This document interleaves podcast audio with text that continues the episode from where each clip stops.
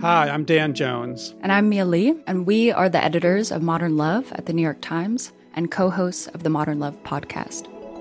We read love stories for a living. And by love stories, we mean essays written by real people about all forms of human connection. We're talking about everything from first dates to funerals, from sibling rivalries to new love at 85. On our show, we're going to bring those stories to life. We'll hear from the writers and also from the people who are written about. Relationships are the most important things in our lives, and the people that tell us their stories are just so brave, like way braver than I think I am most of the time. Yeah.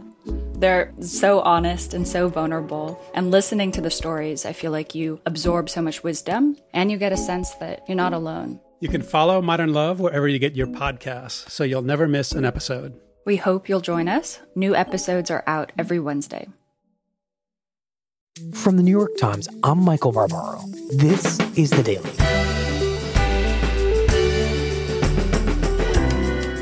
Today, it was an elaborate plan to open up his memos to the public in order to trigger the creation of a special counsel to carry out an investigation of the president that he didn't trust the rest of the government to do. James Comey explains his decision to yet again take matters into his own hands.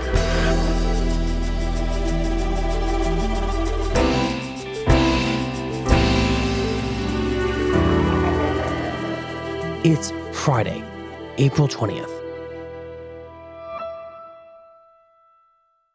Is everything sounding good? Yep. Just maybe tell us about um, how wonderful that photo experience was outside. It was breathtaking, flashing, really. Yeah. Yeah. I Well- said to you, I've never been videotaped in an elevator before. It's really exciting. We're all multimedia Yeah. now. So we're going to jump in. Are you sounding good? Great. Thank you again for coming. We really Oh, appreciate thanks it. for having me. And welcome to the Daily and of the Times. Great to be here. Director, I want to start by reading you something that you wrote in the opening pages of your book, actually in the author's note, right up at the top. You said, All people have flaws, and I have many. Some of mine, as you'll discover in this book, are that I can be stubborn, prideful, overconfident, and driven by ego. I've struggled with those my whole life. What compelled you to open your book by noting your flaws? I think one of the challenges I think I faced in writing this book is a lot of people already have a view of me Mhm. that is formed. And one of the, there's all kinds of narrative streams as to why I'm a jerk, but one of the narrative streams about why I'm a jerk is, you know, he's a showboater, he's a egomaniac. Mhm. And in part, I wanted to hit that head on at the beginning and be transparent with people about how I think about it and then talk about how I've tried to deal with it. But you confronted that in a sense by saying it's kind of true, the ego question. Yeah, I guess that's right. I don't think I was thinking about confronting it so much as making sure that I am, because I think that's an important part of who I am as a leader, not just as a person. Mhm. Because so much of what I've tried to do as a leader is guardrail around what I think my weaknesses are. Mhm. Really important to me that I avoid the danger, which I think all humans have, but I know I have, of falling in love with my own view of things, my own righteousness. Mhm. And so I really think it was a prelude and maybe unconsciously, but not explicitly or consciously, a reaction to some of the criticism, Mhm. if that makes sense. It does. As you've been reflecting on the experiences of the past 18 months in writing this book and processing everything that happened, can you give me an example of a moment where you were driven by ego, as the phrase you used, in your relationship with President Trump? Hmm. I don't know that I can identify one with President Trump. I associate a couple of small mistakes I think I made in the Clinton email investigation with, a, not certain of this, but a risk of ego. I don't consciously associate any of my encounters with President Trump with an ego weakness on my part. And how about the Clinton one? Well, I think that among the screw ups, I think I can identify as one that my children pointed out initially. They called it Seacresting, where I thought that if. Seacresting, as in Ryan Seacrest? Yeah. And I'm not looking to pick on Ryan Seacrest, but my kids' take is that Ryan Seacrest was often guilty of this. I'm about to announce this thing, Mhm. but first, this commercial. Hmm. And they said, Dad, you, by waiting till the very end of your announcement on July the 5th to say what it is you were going to do, we think you Seacrested it. Hmm, And kind of publicly tortured people. yeah, and I, I kind of brushed that off. And then the more I thought about it, the more I thought actually people were confused. What I was thinking was this is where I think it's an ego issue is I thought I knew best and that if I announce the result at the front, nobody will listen to what I say. And the what I say about why we were reaching this conclusion and the transparency was essential to people having confidence that we were doing it in an independent way. But I think the criticism was actually valid. But the reason I associate it with ego is I think I thought I knew the right way to do it. And in hindsight, especially with great feedback from my family, I don't think I did. Hmm. I want to come back to this question of of you believing you knew the right path, but let's just hold on to that thought. We want to focus a lot of this conversation on the now famous memos that you wrote as FBI director, documenting your interactions with President Trump, and in some cases, President elect Trump. You've acknowledged that after the president fired you, you asked a friend of yours to share the contents of those memos, or at least one memo One of the memos, right? um, with the New York Times with the explicit intention of triggering a special counsel investigation. So take us back to the beginning. Why did you write the very first memo? I believe it was January 6th. You have just left a meeting at Trump Tower with the president elect. So, what has occurred in that meeting that prompts you to start to put in memorandum form your experience with him? that meeting had two parts to it one with other intelligence community leaders present, and then another without them, just myself and the president elect. The purpose of that second session was for me to brief the president elect on some salacious material, an allegation that the Russians had compromising material of a sexual nature on the president elect. This is the dossier. Correct. A, a portion of the dossier, the so called dossier, that related to his conduct. And the goal of the conversation was twofold. First, to alert him to materials that we were aware of, the intelligence community, that we thought were about to become public, and we were right. Mhm. And second, in the event there was something to it, one of the things the FBI does in its counterintelligence role is try to do a defensive briefing. That is, Mhm. if someone is possibly subject to any kind of coercion or blackmail, you tell them, look, we know about this, which makes it less likely that an adversary will be able to utilize that information. But my understanding is that you had never kept memos in this way before, and you have served several presidents. Correct. I don't remember ever writing a memo about a communication with a president or any other senior official. I, I don't. I, I never created a memo of an encounter with the president. So there's something inherent in this president that's different, it sounds like. Oh, yes. And is dishonesty, in your mind, the core? The core concern for memo creation, sure. The notion that the truth and integrity were not his track record, at least so far as I could see, was not one where they were high values in his life. And so the memos are, in a sense, a protective measure in this power dynamic. Well, a protective measure in the life of the FBI Mhm. and to protect the organization. I was having a conversation with the president or president elect that touched on the FBI's core responsibilities and then involved the president or president elect personally. So they Mhm. weren't about policy questions or things like that, but they're about personal issues. And I worried that given the nature of the person I was talking to, if it ever became an issue, he might well lie about the content of that communication. And so I needed to have a written record so I could remember it clearly to protect the FBI and also to protect myself. Right, because with two people in the room, there's just two possible accounts, Correct. not a third, nobody verifying anything. Unless it's a tape. We'll get to that. Mhm. Um, what did you do with the first memo after you wrote it? I can't say. That was a Okay. detail that the FBI asked me to take out of the book. Hmm. And so um, I can't say. Okay. So when was the next time that you wrote a memo about your interaction with the president? I think the next one was the dinner on Friday night, the 27th of January, Mhm. 2017. At the White House. Correct. And this is an encounter in which, as I recall, the president asks you for something, something quite valuable to him. Correct. He asked me for loyalty at the beginning and then again at the end of the dinner, near the end of the dinner. And so, how exactly does this work? You leave the White House. I assume you get into a government SUV. Uh-huh. And how does the memo writing actually unfold? My recollection is that I did it that night as soon as I got home on my personal laptop and printed it out on my printer, created two copies, initialed them both, These weren't on letterhead because these were personal aide de memoirs. So you're printing them out and signing them. Correct. Hmm. Initialing them. I think I just initialed and dated them, printed it out, and put a copy in my personal safe at home and took another copy to the FBI the next workday and had my chief of staff hold it. One stored at the FBI, one stored at my home. At this point, now that the president has behaved in a way that you find problematic, seriously problematic, are you starting to think about what these memos might be for a little bit differently? Not just traditional record keeping, not just an account in case it's needed. And I ask that because you're writing them in a way, as I understand it, that's unclassified, which suggests that you might have thought that someday they might, for one reason or another, become public. Well, I don't think I thought about that at that point. I wrote it that way because you can't store classified information. Although your personal safe is secure, it's supposed to be stored in a government safe, it's classified. And so I wanted to be sure that I was storing it appropriately. Right, given especially the investigation you had just been involved Of in. Of course. And even if there wasn't, it's something that is drilled into you when you go into the government, especially in an FBI role. And so this is about, in the event it's ever needed, to protect the FBI and myself. But are you starting to imagine a world in which the behavior you're documenting in the memos might need to be shared more broadly? I don't think so at that point. Mhm. I don't think I was contemplating that future. And my hope was that I would never need the memo. That it would just remain hidden? Correct.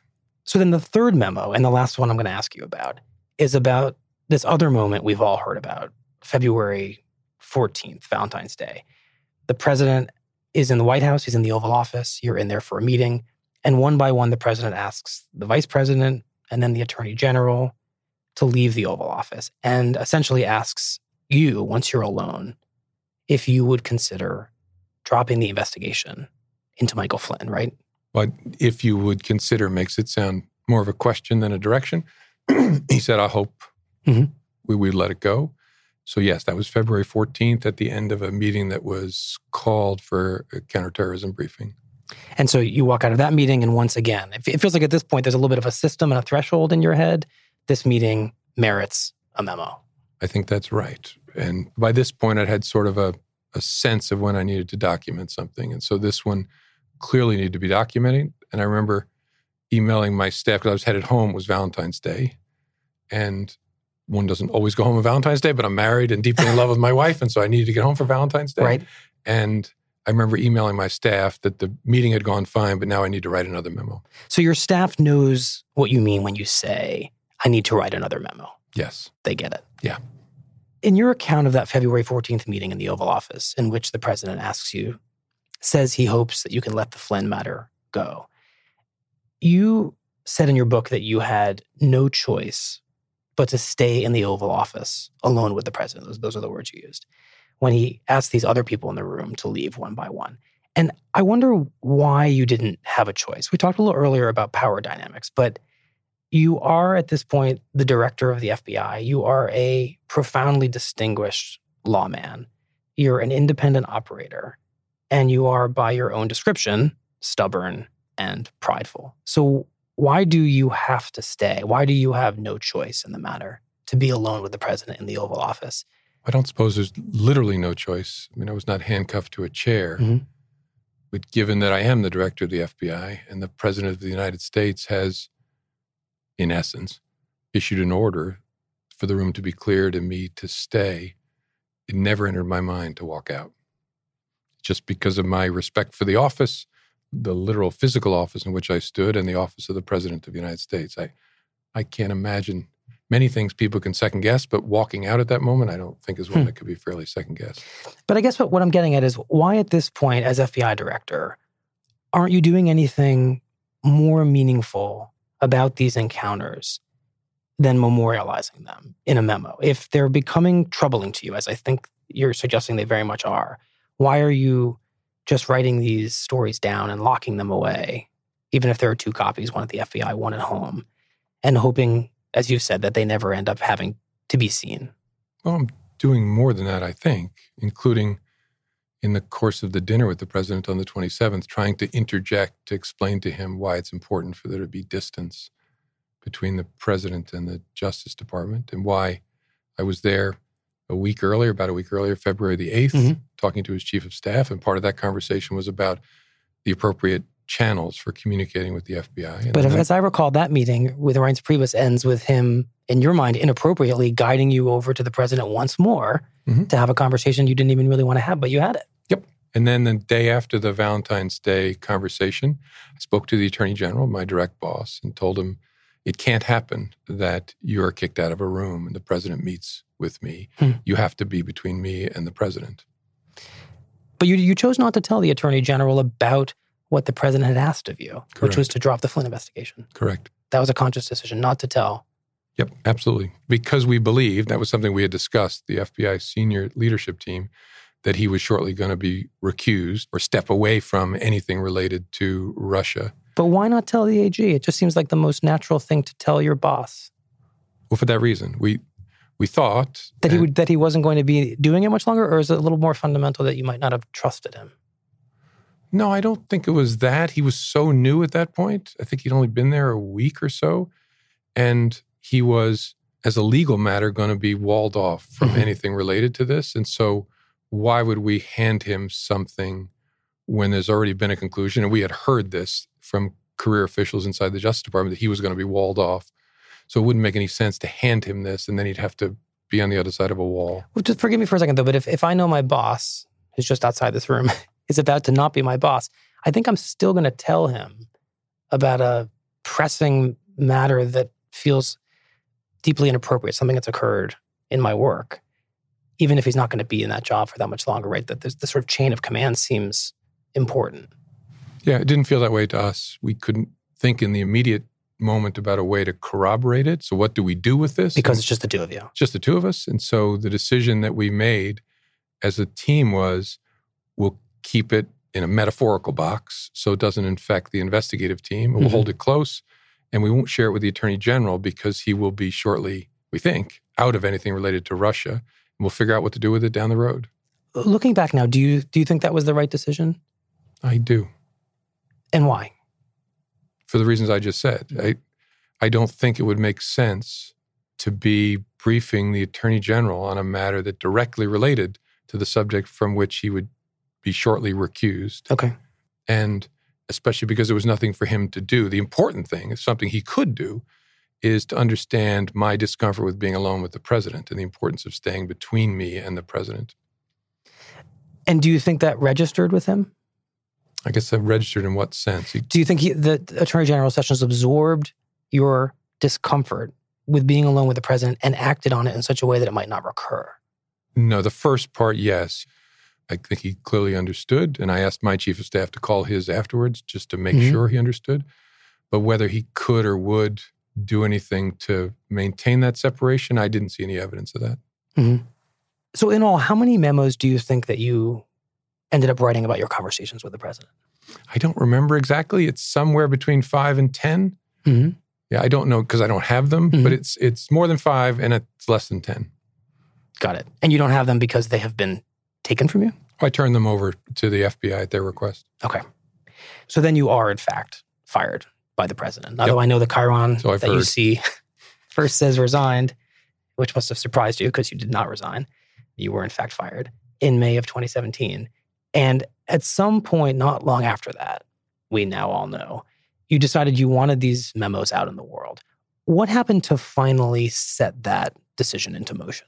a middle of the night, which almost never happens to me because I'm a sound sleeper, but a middle of the night lightning bolt revelation, delayed revelation. Mm-hmm. I was fired on a Tuesday. The next few days after my firing, there were articles that appeared in various newspapers where it appeared. I believe the Times in particular had a yeah, I story think the Times, and I and I don't know with anybody else, but it, it appeared that about the loyalty yeah dinner. about loyalty, and there was something else too. I can't remember what it was, but that gave the president apparently cause to believe that I was talking to the media, which I was not. And he tweeted on Friday after I was fired, so three days later. And I, I may have this wrong, but James Comey better hope there aren't tapes before he starts leaking to the media. Mhm. And I didn't focus on that right away because I was in this place where I was trying to keep all of this out of my head. Mhm. So I don't remember thinking about it until I woke up in the middle of the night, Monday night, so into early Tuesday morning. I think it was two in the morning. I opened my eyes in bed and thought, wait a minute, if there are tapes, there will be corroboration. It won't be my word against the president's, mm-hmm. which was the problem we encountered to begin with, that there are tapes. He will be heard on those tapes saying what I recorded him saying in my memo. Someone's got to go get those tapes. And lying there in bed, I thought the FBI will see what I see. They probably saw it days before. I don't know. Right. He has 50 million Twitter followers. Right. But I mean, not just see it, but realize the significance of it in connection with mm-hmm. the Valentine's Day meeting, particularly. And at that point, my conclusion was I can trust the FBI to see it and to want to go get those tapes. But I honestly didn't trust the leadership of the Department of Justice to pursue it aggressively. And so I thought something's got to be done to force them to go get the tapes from the Oval Office. And it's going to take a special prosecutor to pursue those. If I put out in the public square the February 14th, the substance of it, it will be clear the significance of the president's tweet about tapes and it will force something that otherwise wouldn't happen. And I thought, well, I'm a private citizen now. That information mm-hmm. is unclassified. And so I will ask a friend of mine to get it out into the media. Right. So it was the mention of the tapes by the president in this tweet that first planted this idea that if I release these memos, I'll trigger the special counsel and we'll get the tapes. Correct. Okay.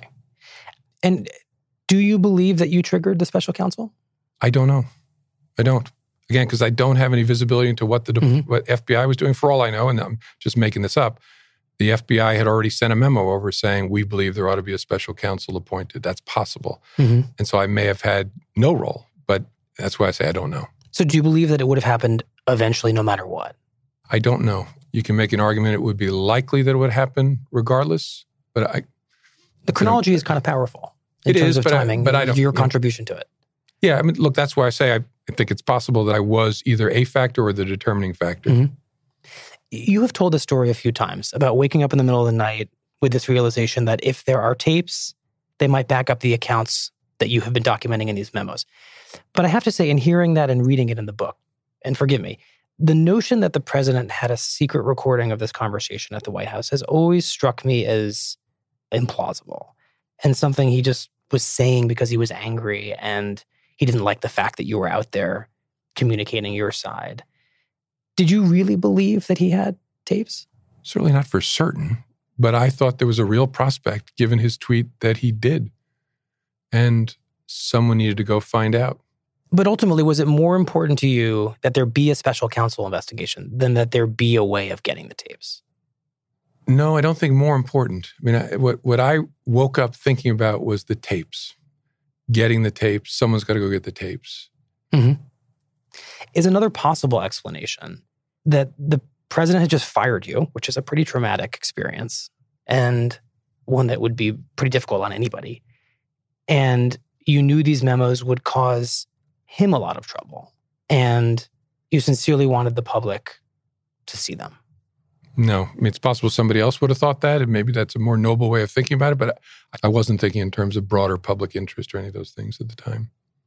So your plan again is release the memos, get a special counsel, get the special counsel to go. I'm sorry to keep tapes. interrupting. Memo. memo. A lot of people have been talking about memos. Single unclassified memo. Yep. So the plan is to is to release a memo, get a special counsel, have the special counsel hopefully get the tapes. That plan feels pretty complicated and elaborate in terms of steps and moves and pieces. Could there have been a simpler way? Hmm. I don't know. Maybe you want to suggest one, but that's what I thought of at two o'clock in the morning. Mm-hmm. Is that that would put pressure on, force the Department of Justice to do what had been talked about in the media that they were considering doing. Right. Because you didn't trust the Department of Justice to do the right thing on its own. Correct. You said perhaps there's a suggestion. The simpler solution might be just to go to the FBI or the Department of Justice and just say, you should ask for those tapes. Yeah. But the FBI already knows what I know. And so if I can be useful, it's in putting pressure on the Department of Justice leadership, not the FBI. But given that I lacked confidence in the leadership of the Department of Justice, going to the FBI would be telling them something they already knew. But but let's focus on the Department of Justice. I mean, isn't it a sign that there's something fundamentally broken when the former director of the FBI doesn't trust the Department of Justice or think it's capable of doing its job? Sure. That you've essentially felt you needed to work around this agency full of law enforcement officials to deal with a situation that ideally they would deal with on a routine basis. Right. it is filled with law enforcement officials, but it's led by individual human beings. And I knew the attorney general was recused. And given how I thought the deputy attorney general had handled my firing, I did not have confidence that it would be done in the right way. Hmm. This is Rod Rosenstein. Correct. That does feel like a sad state of affairs. Oh, sure. There's a whole lot of a lot of sad states of affairs over the last couple of years, but yeah, sure, it's regrettable. You write about this in your book. You say about your thinking at the time, I could leave it alone. I could trust the system to work. But you decided in the end that you, as we've just established, that you didn't trust the system and you were going to do things your own way. And that calls to mind some of the words you used to describe yourself in the book, in the author's note overconfident, stubborn, driven by ego. What do you think? Yeah, I don't think that's fair. Okay. Yeah. Why not? Because I I don't think ego, stubbornness, overconfidence played a significant role in those decisions. Those are things I always ask myself when I make decisions, but I thought I was quite logical and practical in trying to do something I thought was in the public interest and the interest of the Justice Department. Mm-hmm. I want to ask you about this because it it feels, and, and please feel free to interrupt me if you think I'm mistaken here, that we're seeing a recurring pattern a bit here in which you lack faith in the system to work through the kind of official normal functions.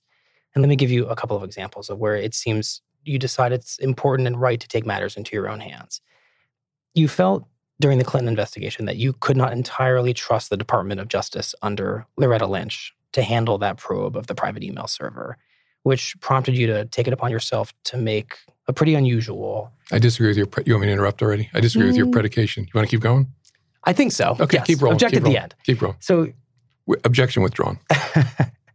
so, this concern about Loretta Lynch and her role prompts you to take it upon yourself to make this very unusual public pronouncement about Hillary Clinton's use of email. And then, after that investigation was closed, but new information surfaces because of what happened with Anthony Weiner, and there are new emails, you decided that that needed to be made public, even though it was a, a pretty significant break with precedent to do that so close to an election. And then, of course, in this case with President Trump, you decide to make public your conversations with him through the media to trigger a special counsel investigation.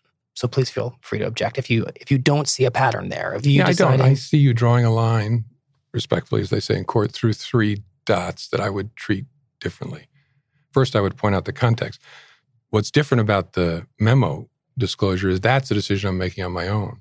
The decisions in the late spring, early summer of 2016, and then again in October is a decision I'm making with a group of smart, thoughtful people debating it constantly to try to get to the right result. And they're different circumstances. The first circumstance is not about not trusting the Department of Justice, mm-hmm. but it's about caring deeply about how the Department of Justice is perceived. Is, exactly. And and in light of circumstances that are beyond my control, finding a situation where the FBI, I, and the rest of our team thinks to protect the institutions, we have to do something unusual.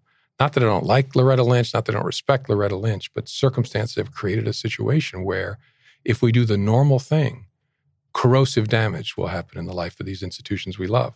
October is very different. It's not about the institutions and not being able to deal effectively with a particular leader. It's about we're facing a choice. We have two terrible options. Mm-hmm. Which one is the least bad?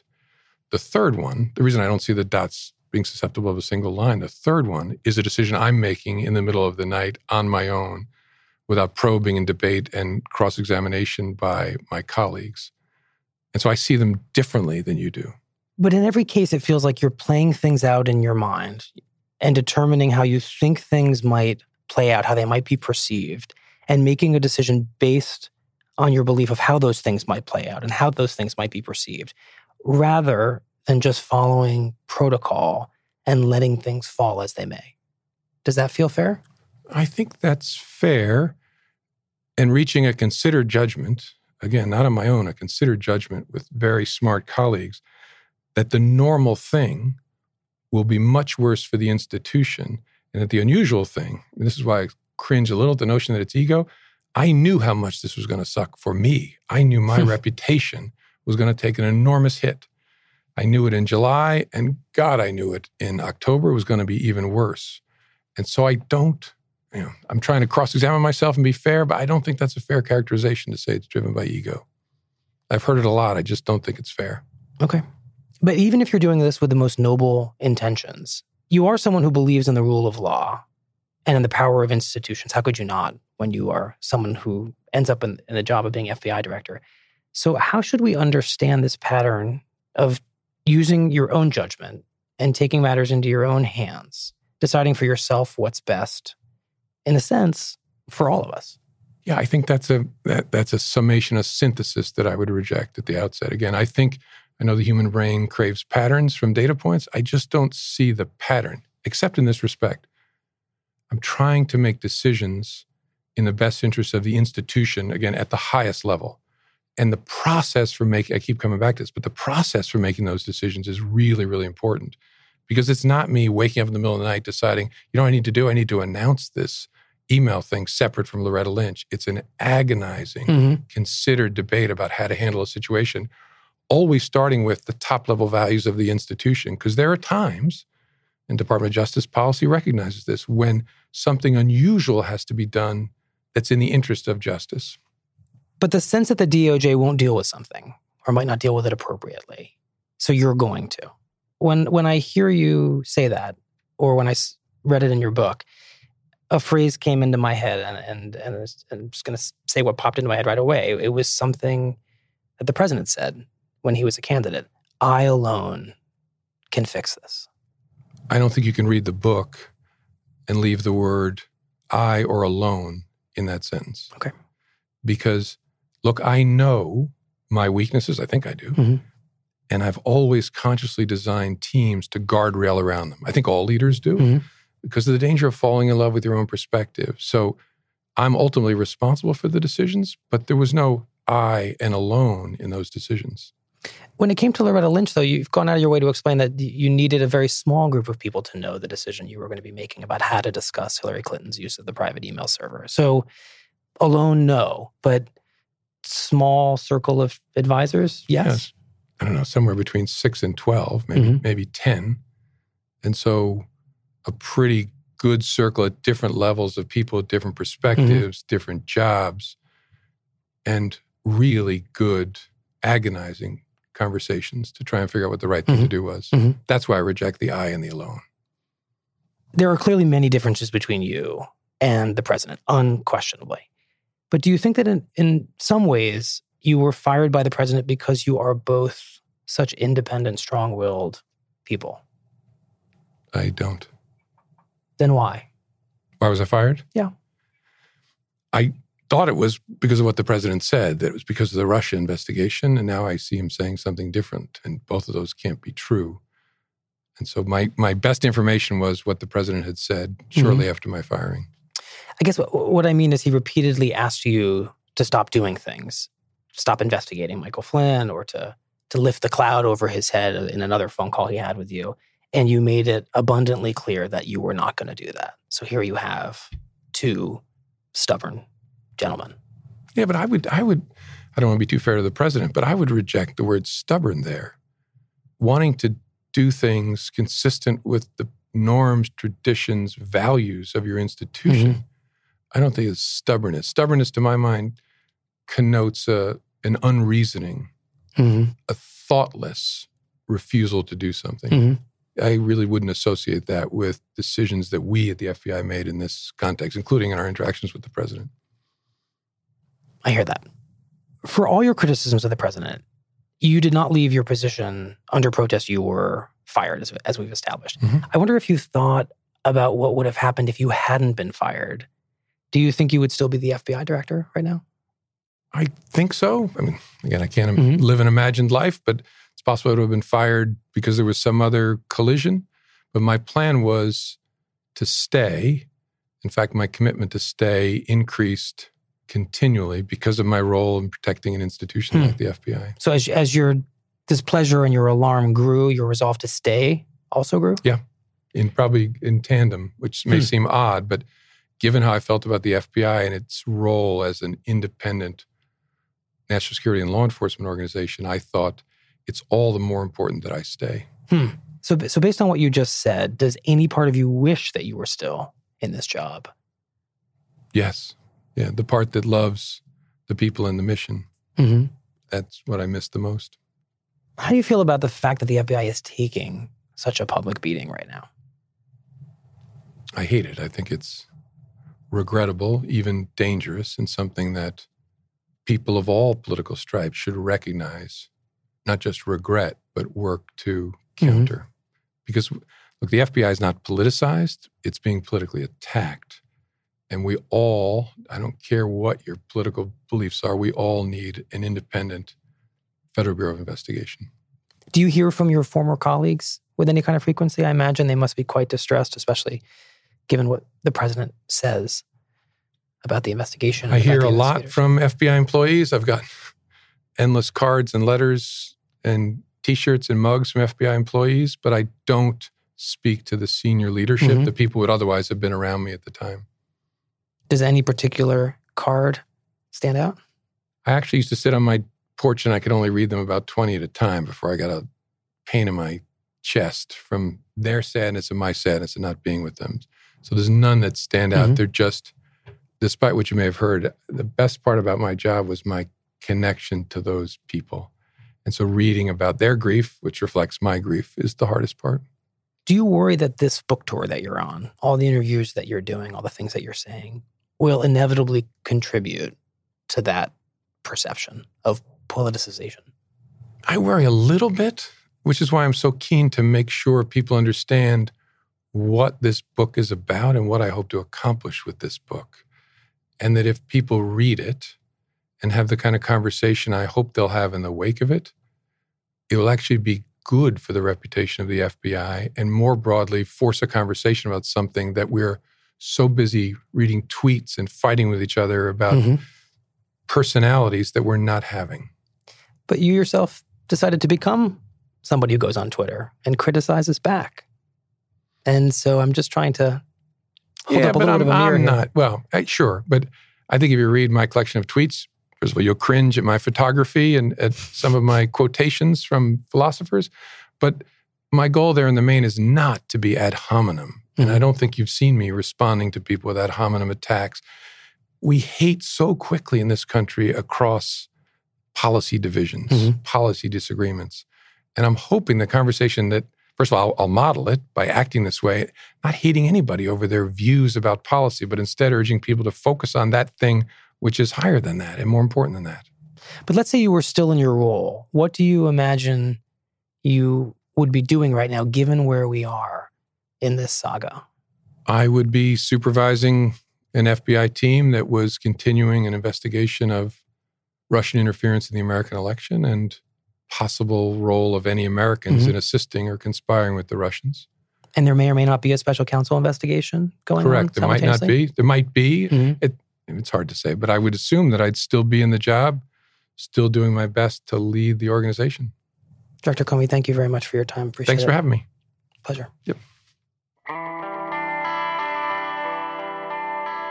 On Thursday afternoon, the Justice Department sent redacted copies of Comey's closely kept memos recounting his interactions with President Trump to Congress. The broad outlines of the memos had already been reported by the Times back in May of last year, following Comey's decision to make them public, and are discussed in Comey's book. But the memos themselves are believed to be key evidence in a possible obstruction of justice case being pursued by special counsel Robert Mueller. We'll be right back. When times became uncertain, Womply pivoted their technology platform and committed to help small businesses and self employed workers get approved for their PPP loan. In just a few months, Womply has helped 1 million businesses across America to secure much needed funding so they can continue to stay open and serve their communities. Womply helps small businesses thrive. Visit womply.com to learn more. Here's what else you need to know today South Korea says that North Korea has dropped its decades old demand that American troops withdraw from the Korean Peninsula as a condition for giving up nuclear weapons.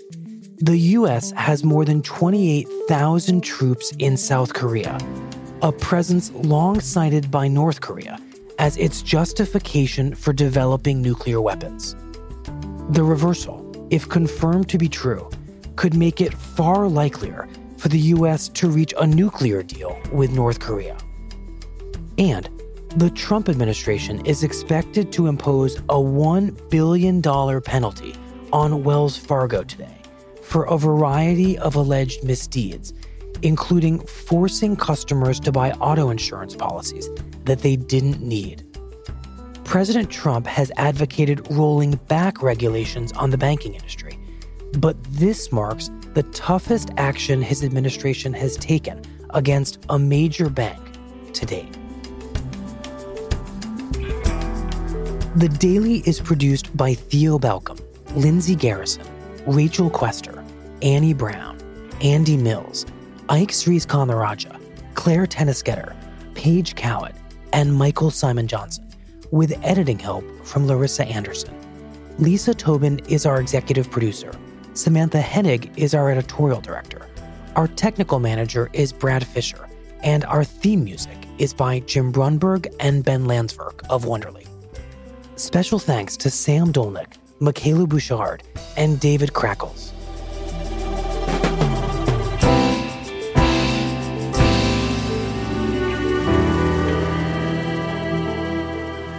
That's it for the daily. I'm Michael Barbaro. See you Monday. You're still running your business on QuickBooks? More like quicksand. The bigger your company grows, the faster you sink with outdated software. NetSuite by Oracle is the scalable solution to run all key back office operations, no matter how big your company grows. 93% of surveyed organizations increase visibility and control since making the switch from QuickBooks to NetSuite. Right now, NetSuite is offering a one-of-a-kind financing program.